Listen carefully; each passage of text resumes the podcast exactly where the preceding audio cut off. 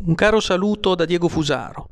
Mentre Giuseppe Conte continua a fare imperterrito le sue giravolte e a negare ciò che fino al giorno prima affermava, o preferibilmente anche ad affermare ciò che il giorno prima negava, ebbene vi sono coloro i quali si dissociano e preferiscono mantenere la linea, ovviamente la linea durissima del nuovo ordine terapeuticamente corretto. Quel nuovo ordine terapeuticamente corretto che, non mi stancherò di evidenziarlo, in nome del vi proteggeremo le vite, vi porta via fino all'ultimo diritto, fino all'ultima libertà. Vi porta via tutto, ma lo fa, dice, per salvarvi la vita.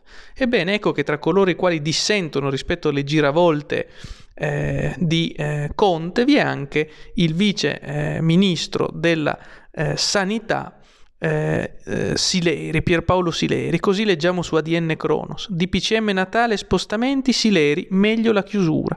E secondo quanto riportato dal, dall'ADN Cronos, così avrebbe detto testualmente Sileri.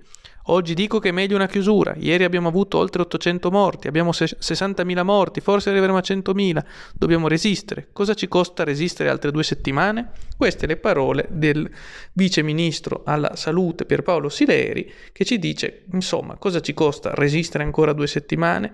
Bene, peccato che questa retorica del resistere ancora due settimane vada avanti da mesi e, secondo la mia prospettiva durerà ancora per molti mesi ancora, se non per anni. È quella che ho chiamato più volte la pandemia infinita, una pandemia cronicizzata che non andrà via e che soprattutto si traduce puntualmente in misure d'emergenza che esse stesse si cronicizzano e diventano nuova normalità.